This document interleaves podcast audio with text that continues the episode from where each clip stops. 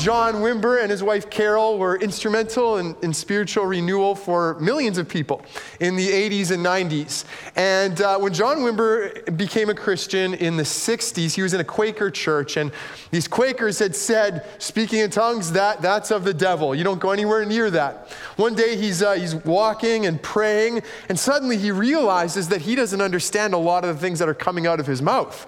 And he's like, how did this happen? I was talking to God, and all of a sudden the devil got in. How did this happen? He comes home and he tells his wife Carol, and uh, Carol reprimands him for this. Like, you got to watch yourself more closely. And so, okay, okay, I'll try not to do that anymore. Short while later, his, uh, his three-year-old son comes screaming down the hill towards the house, and he's covered in bees.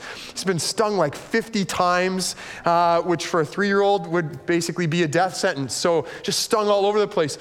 John, who is a new believer still at this time, does something he had never done before. He takes the boy, he lays his hands on him, and he just starts praying. And to Carol's ears, what he was praying sounded a lot like Cantonese. And John definitely did not speak Cantonese. Uh, but as he's praying in these in these tongues, uh, all of a sudden all the stings clear clear up, and the boy is completely fine. He's sleeping there peacefully, and and Carol kind of chalked it up to natural immunity, right? He must have some kind of super immunity to bee stings. Until the next time, because tongues doesn't exist and healing doesn't happen either. Until the next time he was stung by a bee, and uh, it didn't just go away. I mean, he it hurt, and the, and the sting stayed there. I tell you those two stories because I think they um, they encapsulate a lot of different experiences when it comes to this gift of speaking in tongues. You've got you've got intimacy with God, you've, you've got healing, but you also have chaos and divisiveness. You know, this this gift tends to give us, as believers, uh, a fair bit of trouble. And it did in the tw- in the first century as well with the Corinthians. I've talked about the range of responses that we have to spiritual gifts, and I think that that range of responses is most stark here when it comes to speaking in tongues, that you have some people who have this gift, and they want to do it all the time. You've got other people who think that any modern manifestation of tongues is, uh, is manufactured at best. And then you've got people who who maybe believe that, yes, this gift is real, but I feel really uncomfortable with it. I'd rather not talk about it. Bad news for you. We're going to talk a lot about it today. So if you take a forty-minute bathroom break right now, we'll know why. we'll, we'll, we'll be judging you. No. So some people feel really uncomfortable with this. And so what we need is, is God's direction. We need his, his guidance. And we thank God that, that he inspired, through the Holy Spirit, he inspired Paul to write words to the church in Corinth that are for us today as well. So, uh, Lord, I just, I want to pray that your word would come through so clearly. And, uh, Lord, that, that any kind of misconceptions or misunderstandings we have, that you would, you would be at work in us in this time. I want to pray, Lord, that the words that you have given me will, will benefit my brothers and sisters, that it will in, instruct them and, uh, and encourage them and move them closer to you. Lord, I, I pray that your Holy Spirit would be so powerfully at work today as, as, we, uh, as we tackle this, this topic. In Jesus' name, amen. If you've got your, your Bible, you can turn in First Corinthians fourteen, and uh, if you don't, lucky for you, we've got it on the screen. But First Corinthians fourteen, starting in verse one, Paul says, "Follow the way of love and eagerly desire gifts of the Spirit, especially prophecy. For anyone who speaks in a tongue does not speak to people, but to God. Indeed, no one understands them. They utter mysteries by the Spirit. But the one who prophesies speaks to people for their strengthening, encouraging, and comfort. Anyone who speaks in a tongue edifies themselves, but the one who prophesies edifies the church. I would like every one of you to speak in tongues, but I would rather have you prophesy. The one who prophesies is greater than the one who speaks in tongues, unless someone interprets, so that the church may be edified. Now, brothers and sisters, if I come to you and speak in tongues, what good will I be to you unless I bring you some revelation or knowledge or prophecy or word of instruction? Even in the case of lifeless things that make sounds, such as the pipe or harp, how will anyone know what tune is being played unless there is a distinction in the notes? Again, if the trumpet does not sound a clear call, who will get ready for battle? So it is with you. Unless you speak intelligible words with your tongue, how will anyone know what you're saying? You will just be speaking into the air. Undoubtedly, there are all sorts of languages in the world, yet none of them is without meaning. If then I do not grasp the meaning of what someone is saying, I am a foreigner to the speaker, and the speaker is a foreigner to me. So it is with you. Since you are eager for gifts of the Spirit, try to excel in those that build up the church. For this reason, the one who speaks in a tongue should pray that they may interpret what they say. For if I pray in a tongue, my spirit prays, but my mind is unfruitful. So what shall I do?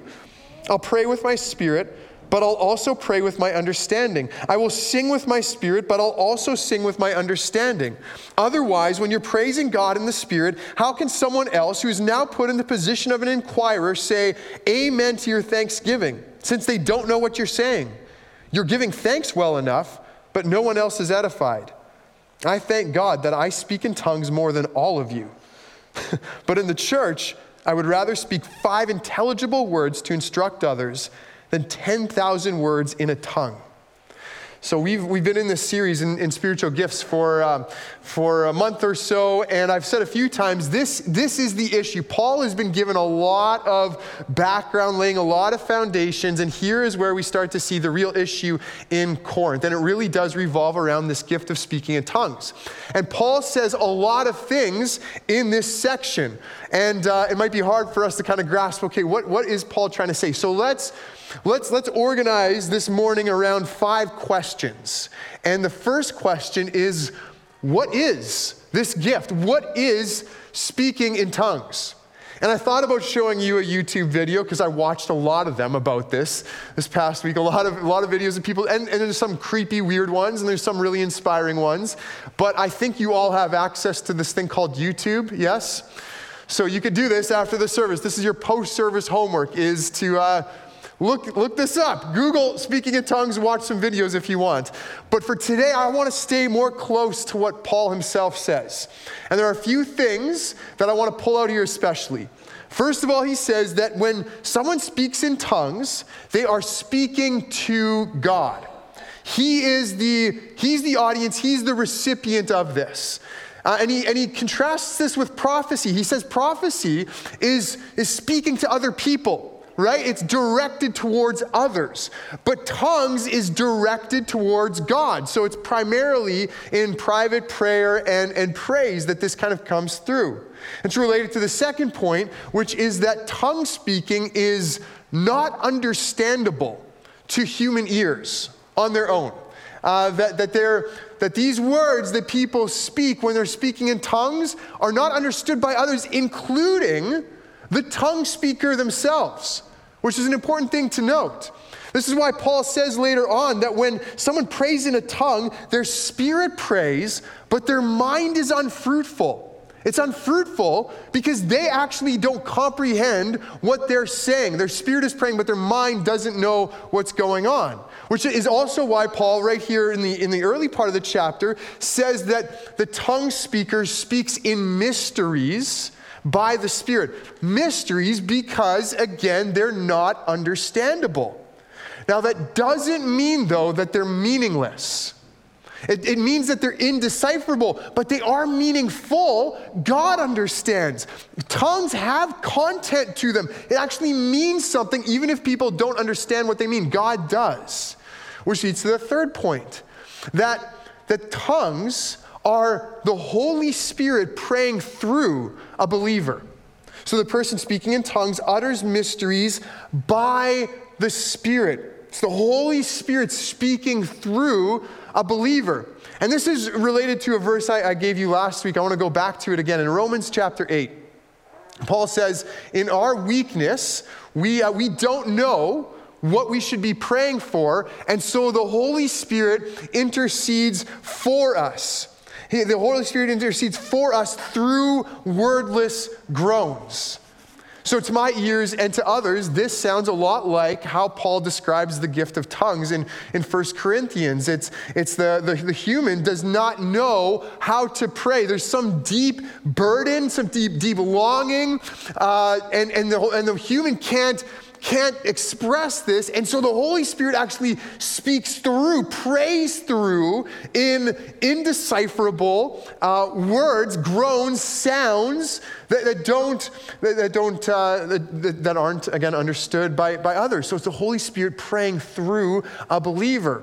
But the fourth point about this is that despite that it's the Holy Spirit, it's this, this gift is, si- is still under the control of the one who prays, the one who uses it. So we might sometimes think that some of these gifts, it's it's like somebody just kind of goes into a trance and their eyes roll to the back of their head and they like their eyes glaze over and it's like they're not themselves anymore, right? It's like the Holy Spirit has just kind of possessed them and they have no control over it at all. But that's not actually how this works. How else or why else does Paul give instructions in this chapter about when it is and is not appropriate to use this gift? If people don't have control over it, then why give any instructions about it? It's like, well, I can't help it. The Holy Spirit, Spirit made me do it.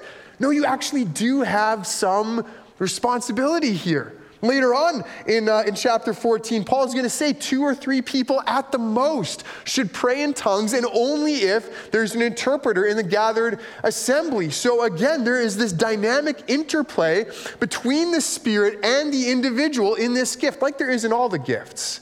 If I have the gift of preaching, I actually have to decide to, to use it. It's the Holy Spirit uh, who's given me this gift and is working through me, but I also I also have to utilize it, activate it, actually be faithful to it. So there's this interplay here.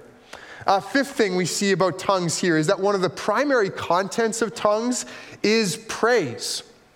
So Paul later on talks about how he he uh, sings with his with his spirit, praising God in the Spirit. He says when someone's praying and, and, and, and praising in tongues that they are giving thanks well enough. So this is one of the things that happens when someone is, is speaking in tongues is, is oftentimes that it's they are actually praising God. And that this is what tongues is makes sense if you think about it. If God is truly God, if he is transcendent over all things, completely other than creation, the almighty King of Kings, then our human words cannot possibly adequately represent who he is, right? The glory and the wonder of who he is. Our human words and thoughts cannot come close to expressing accurately who he is. You know what I mean? And so when the Holy Spirit prays through someone, speaks in tongues through someone, now you are speaking in, in what Paul seems to refer to in chapter thirteen as angelic speech, heavenly speech. Perhaps then the, these words get a little bit closer to, uh, to praising God adequately for, for who he is. And the, and the sixth thing here, and it's not so, it's it's kind of more a general thing. It comes out more in Romans eight, but it's that the gift of speaking in tongues springs from human weakness. It's not an expression of strength. It's an expression of weakness. And I think this is maybe one of the most misunderstood uh, parts of this gift. One of the one of the reasons it's often misused is because people treat it like this kind of, I'm going to show off. Look at me. Look what I can do. I was watching some of these videos, came across one, uh, this bombastic televangelist. Not going to name names, but he's he's up there, and he's he's actually in Canada. He's he's a he's a Southerner, but he's in Canada, and he's and he's talking, and he's like talking about how oh we're sitting under the authority of these of these territories, and um, uh, and he's clearly trying to come up with the word province, right? But obviously, he has no idea what he's talking about. So he's just try, like, uh, like uh, our uh, sitting under territories, and uh, it's just like he's he's getting embarrassed, right? Like he can't think of this word, and so all of a sudden, out of the blue, just boom, like speaking in tongues, like you didn't know what to say, and so you just thought, okay, I got I got to save face here, right? I got I got to show that I'm still very spiritual, even if well, I can't remember the word province. And I just I think no, that's not what this gift is about.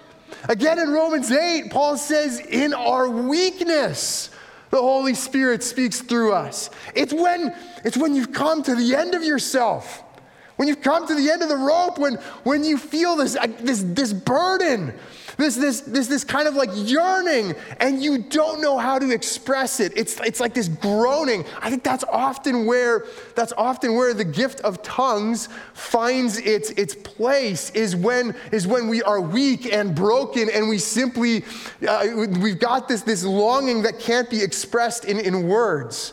So it comes from weakness, not from strength. This is not some kind of prideful show-off kind of thing. This is like you're down in the dust and and, and the Holy Spirit speaks through you. So you bring this all together, and, and this is what we would say then, that the gift of tongues is Holy Spirit-empowered speech where human words fail, not understandable by people apart from the gift of interpretation. We'll talk about that later, but but expressing uh, praise or intercession to God in, in words that we ourselves often don't understand. So that's kind of what the gift is. Make sense? Let's talk about who speaks in uh, in tongues. Who gets this gift? Uh, is it only people in one denomination? Is it only like, you know, man or woman? Like who who gets to speak in this in this uh, in tongues? And I'm getting here at the Pentecostal, the classic Pentecostal doctrine that speaking in tongues is the evidence that someone is filled by the Holy Spirit, and that God really wants every believer to have this gift. That's kind of what Pentecostals have classically believed. And the one verse that might lead people in that direction in this in this uh, passage is verse five, where Paul says, I would like every one of you to speak in tongues. You go, well, case closed. Paul wants it. Who are you to deny him what Paul wants? You're going to disappoint him? You're going to meet him in heaven? You're going to be like, sorry, Paul, I didn't want to do what you said, you know? Like, like you know, give Paul what he wants. Except in the very next phrase, he says, but I would rather have you prophesy. And he doesn't actually seem to think that either of these things are going to happen for everyone. And it's kind of the whole point of chapter twelve, the whole analogy, the, the image of a body that God has given different Uh, different parts, different abilities for the common good. He uh, he says, look, if, if if the whole body was an eye, that would not be that would not be a body, right? That's that's a monstrosity. We said this. So the Holy Spirit gives gives a wide variety of gifts. At the end of chapter twelve, Paul says, are are all apostles? Are all prophets? Do all speak in tongues? Do all interpret? And if after the whole of chapter twelve you say, yes, yes, all are, I would say you're pretty bad at reading your Bible. That's clearly not the answer that Paul is looking for. It's clearly no. Not everybody uh, has all of these gifts. Not everybody's going to be an apostle. Not everybody is going to speak in tongues. Um, and add to that the fact that Paul will, will say other things that he wishes for all the Corinthians, but that he clearly doesn't expect to happen. So in chapter seven, he's talking about his singleness. or singleness, a marital status that he himself possesses. And he actually says, I wish that all of you were as I am. And he doesn't say that because he, there are some girls in Corinth he wishes that he could date. You know, like, I wish you were single. That didn't go over well. Uh, it's because it's it's because he goes, well, when you're single, like me, you, you have more freedom to serve God. Uh, and, and yet, he says right after that, but each of you has your own gift from God. One has this gift, another has that. He goes, yeah, I would I would like you to speak in tongues, but uh, I, but I don't expect you all to. I'd like you all to be single, but that's not going to happen.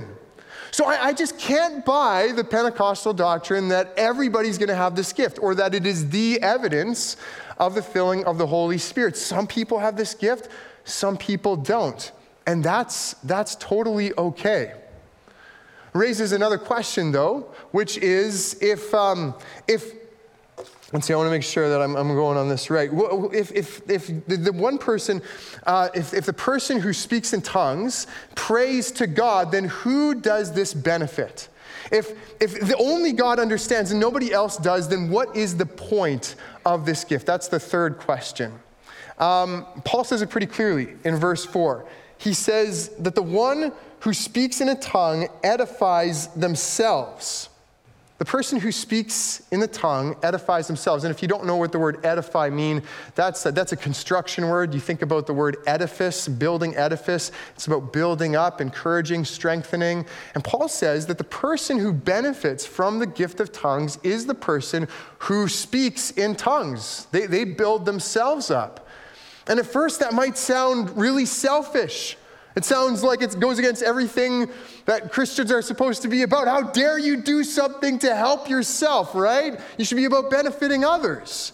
But actually, to edify yourself is okay as well.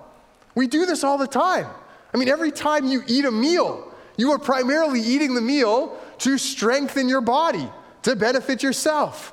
Whenever you exercise, if you go to the gym or if you're doing the gross grind, you're, you're doing it to benefit yourself, to build up your body. You have to remember this the next time you're puking Papa John's pizza all over Hollyburn Mountain as your thighs burn with an unholy fire and you look up and discover somehow miraculously you're only one quarter of the way up the mountain. You've got to remember this is for your benefit. This is for your own good. You're edifying yourself. You know, the Old Testament actually makes a really big deal of Sabbath for this reason, right? God gives the Sabbath, this one day where you are to rest from all your work, all your labors. You're to stop from all of that and rest. Why? For your own sake. Jesus makes this point because the Jewish people had become really legalistic about Sabbath. And Jesus says to them, look, don't you know that, that Sabbath or that man was not made for Sabbath? People weren't created so that they would follow a bunch of rules, but that the Sabbath was made for man. It was made for people's benefit so that they would rest and be restored and, and be healed. And so So there's nothing wrong with, with a gift that edifies yourself. This is a good thing. This is why Paul says one of the more astounding things he says in this chapter. He says in verse, what is it? Is it uh, it's in verse eighteen. He says, I thank God that I speak in tongues more than all of you. He's like the Michael Jordan of tongue speaking. He's like, you think you have something on me? I'm going to drop fifty points on you. Right? I'm, I speak in tongues more than all the rest of you. I mean, Paul is really big on this gift. He has this gift, and he uses it with a lot of regularity. He is built up by it. He's encouraged by this. People who speak, who can speak in tongues, who've been given that gift, would say that this, this is an expression of intimacy in prayer with God. It draws them near to God. Paul thinks this is an incredible thing, and he wishes that everyone would receive this benefit. And so, regardless of what, whatever negative feelings or experiences you might have with this gift, you have to hear what Paul is saying here, that this is a gift, a good gift. gift from God that accomplishes good things. But it does raise a fourth question, which is that if, if it only benefits primarily the person speaking and it's directed to God and no one understands, then what is the proper place for this gift in the gathered church? When, when, when Christians come together, when people come together to worship, what is the place of this gift? And this is really Paul's big point in this, uh, in this section, and this is where we're going to spend the most time. Uh, every time Paul kind of concludes a thought in this section, he concludes it with a similar kind of phrase. So l- listen again, I'm just going to read some of these, some of these again. Verse five, he says, the one who prophesies is greater than the one who speaks in tongues, unless someone interprets so that the church may be edified. What's Paul's concern? That the church, the people, be built up and encouraged. Verse twelve, he says, since you are eager for gifts of the Spirit, try to excel in those that build up the church. Strengthen the whole, the whole people. Verse seventeen, you're giving thanks well enough, but no one else is edified. Paul's concerned that other people are not being edified. Verse nineteen, but in the church I would rather speak five intelligible words to instruct others than ten thousand words in a tongue. That's the drop the mic, the boom moment. He goes, look, I would rather speak five intelligible words than ten. That's a two thousand to one ratio if you can do your math. Uh, where, where he's saying, look, it's all about benefiting others. I mean, if you were to take what Paul says here in this section and ask what is, what is the proper desire and goal when we gather together for worship, what would it be? What is the point of us coming together? It's pretty inescapable to me that one of the main points of coming together is for each other, to bless others, to build them up, to edify them, to express our agape love, which is what we talked about last week, that committed, uh, des- uh, committed decision to lift others up, that we come together to be able to bless and benefit others. That's what, that's what we come together for. And this kind of gets back to the distinction we made last week between Eros love and agape love. You remember this? Nobody does. All right. I have to go into the whole thing again. I won't I won't do that. But uh, but Eros love is, is is is it tends to be this form of love that is very kind of self-centered. It's about me. I've got I've got a desire, and you, this person, is going. You're you're going to satisfy this desire within me. It's all about me being lifted up. That's kind of what Eros love is about, and that's how some people approach corporate worship. Some how some people approach coming to a, to a worship service. This is this is about me.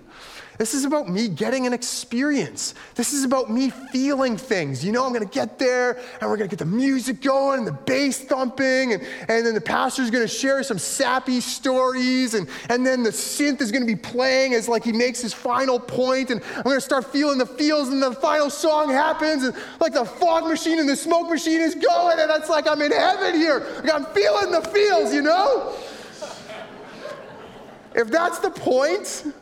If that's the point of coming together for worship so that you have an individual experience, you could do that at home.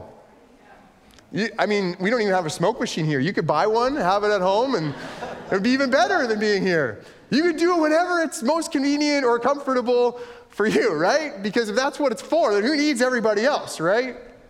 But if, if our mode of existence as Christians is to be agape love, if it's to be this other-oriented commitment to benefit and bless others, if, if a main point of us gathering together is to be able to build others up and express this agape love, then that changes things, doesn't it?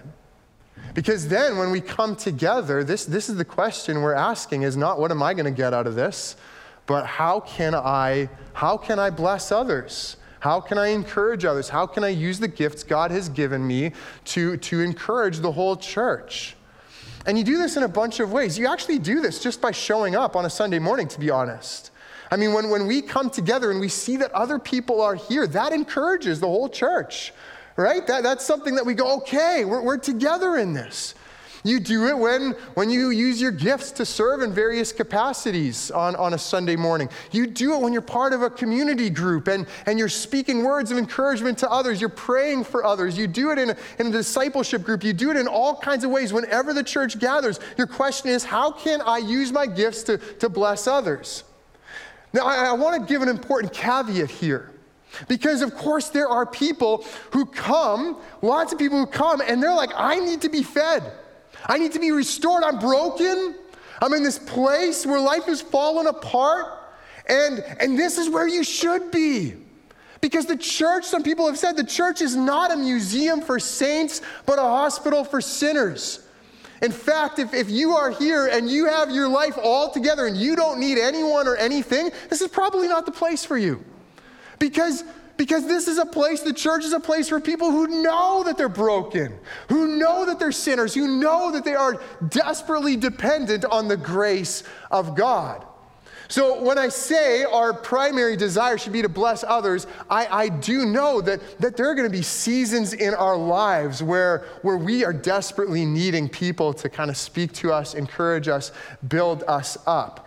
But I think what Paul is saying here is especially about gifts, the gifts of the Spirit, that when we use these gifts in the gathered assembly, that it is all about benefiting, blessing, loving others. That's the goal when we use these gifts.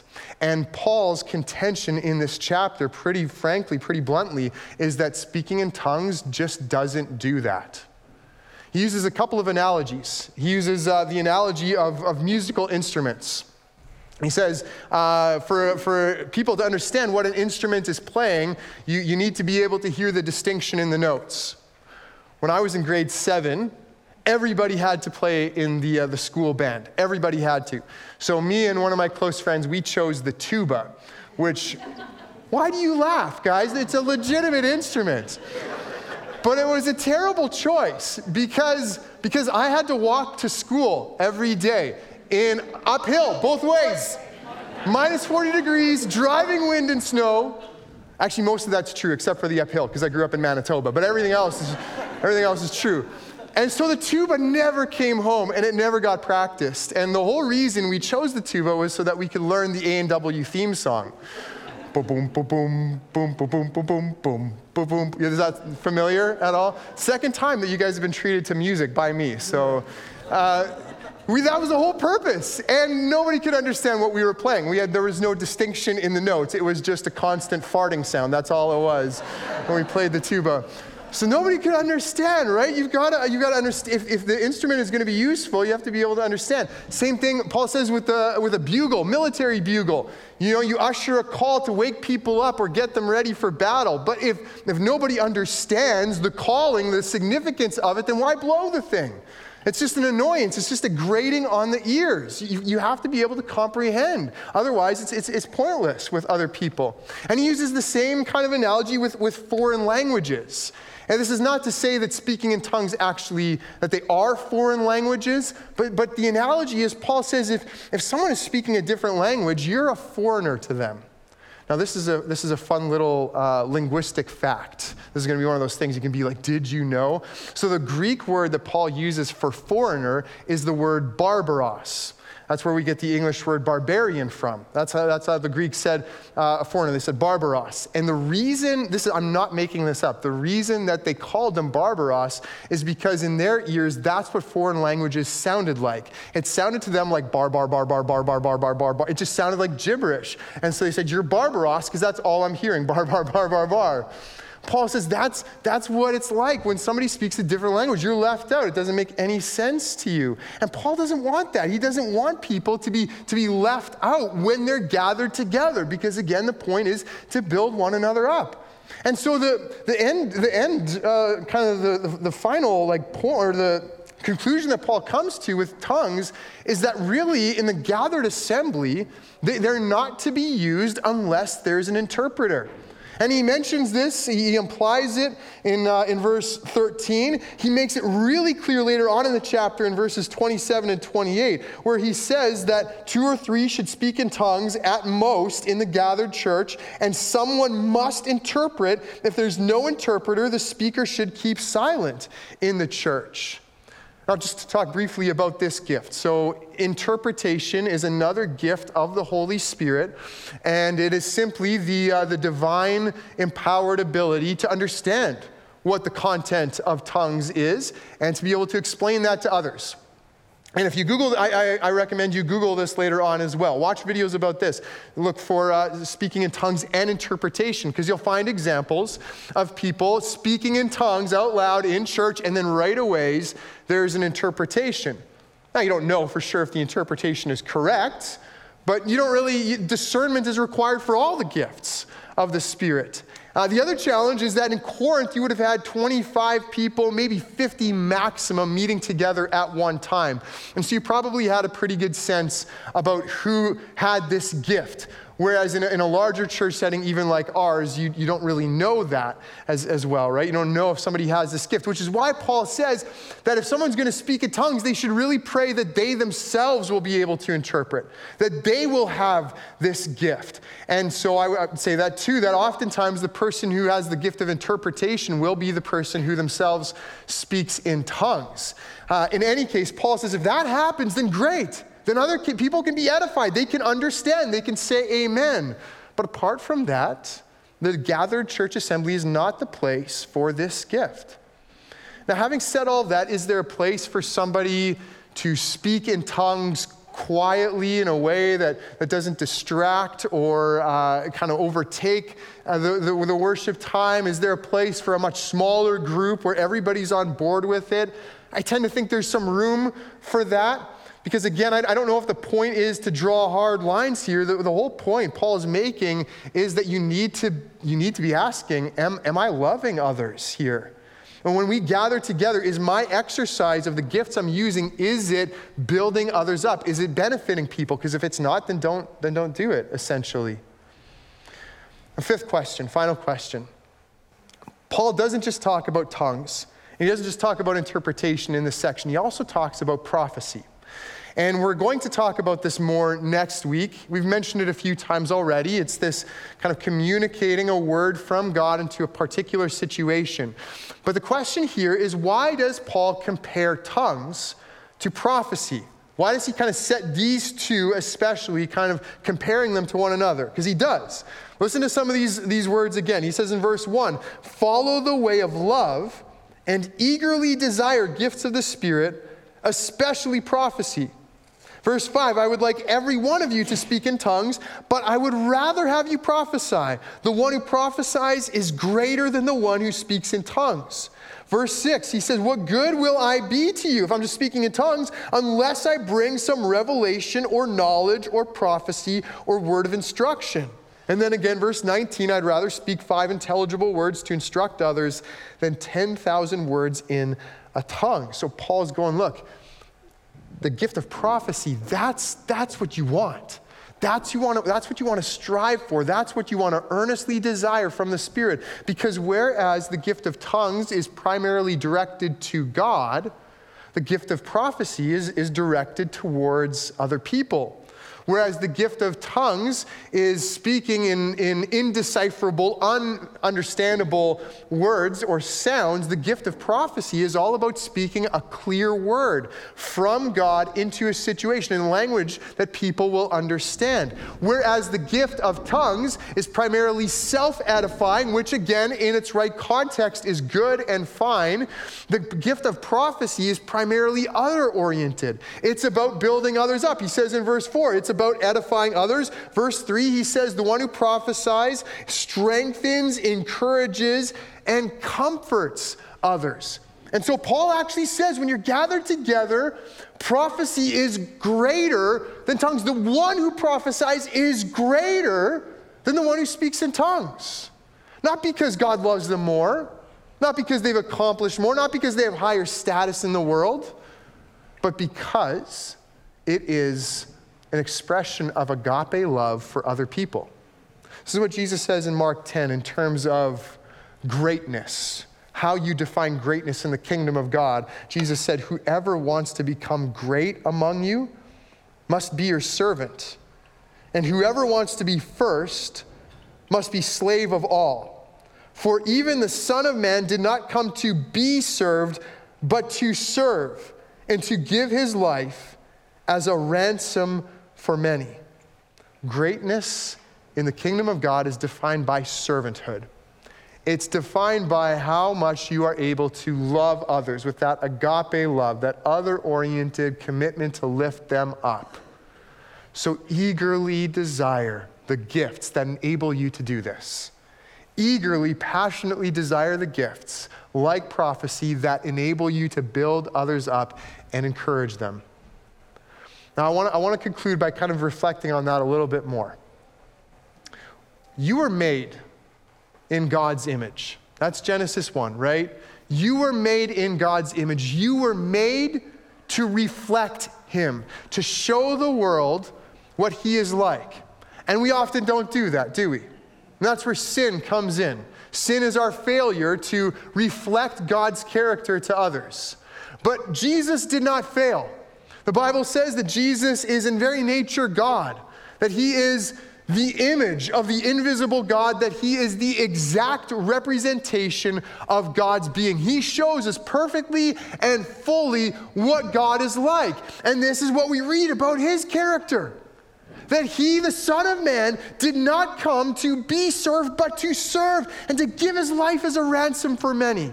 That Jesus, King of Kings, Lord of Lords, Almighty, came down into human flesh, came down into our world, and gave his life for you and for me. And we're not exactly at his level, right? And yet he gave his life for us. He served in this way. That's what God is like. And so you put this together. You were made in God's image, made to reflect him. And the Son of Man came and gave his life as a ransom for many, which means that you were made for this. You were made to bless others, You were created to benefit others. You were created to love. You were created for agape love. This is when you live most fully into the way God has created you, wired you, designed you, is when you love others. You were not created to wait hand and foot on others. You were not created to passively consume. You were created to love. And so step into your calling to agape love. Be an active member of the body of Christ. Use your gifts to bless and serve others. Search, eagerly desire gifts that will enable you to do that more because, again, you were made for this. So, Jesus, thank you that you show us and remind us what we were made for, what we were created for. That you show us, Lord, that we are most fully human when we love with an agape love. And that the, the whole purpose in us gathering together is that we might strengthen and encourage one another in the name of Jesus so that we can all together make you known in the world. So, Lord, may that be the case. I pray for my brothers and sisters here. I pray, first of all, Lord, that they would know, that they would know, Lord, in the deepest parts of them, that you gave your life for them. That they would know just the wonder and awe that you have given your life as a ransom for us to set us free. I pray, Lord, that they would be, that they would be so filled with gratitude for that, that they would want to serve you and to bless others as well, Lord, that that would be the response in their lives. I pray, Holy Spirit, that you would give us more gifts. Give us gifts, Lord, that would enable us to, to, to encourage others, to strengthen others, to comfort others, to speak your words to others. Give us more of those gifts, Holy Spirit. We pray you'd give us the gift of evangelism. Give us the gift of prophecy. Give us the gift of teaching and preaching and encouragement. Give us the gift of serving and, and giving, Lord. We pray that you would give us these gifts that would enable us to strengthen the whole body. Jesus, we pray that you would be lifted high in our midst. In Jesus' name, amen. Thanks for joining us at the Bridge Church in this way. If God has spoken to you through his word, or if you're wanting to reach out to pray, or just wanting to know more about our church, access our website. There, you can connect with us and also have access to other contents. We are a church that lives to know Jesus Christ personally and to make him known. We believe that he is the hope of the world and wants to give you hope as well. We believe the best news ever has come in and through him. May you know him more and make him known today. We'd love to hear from you.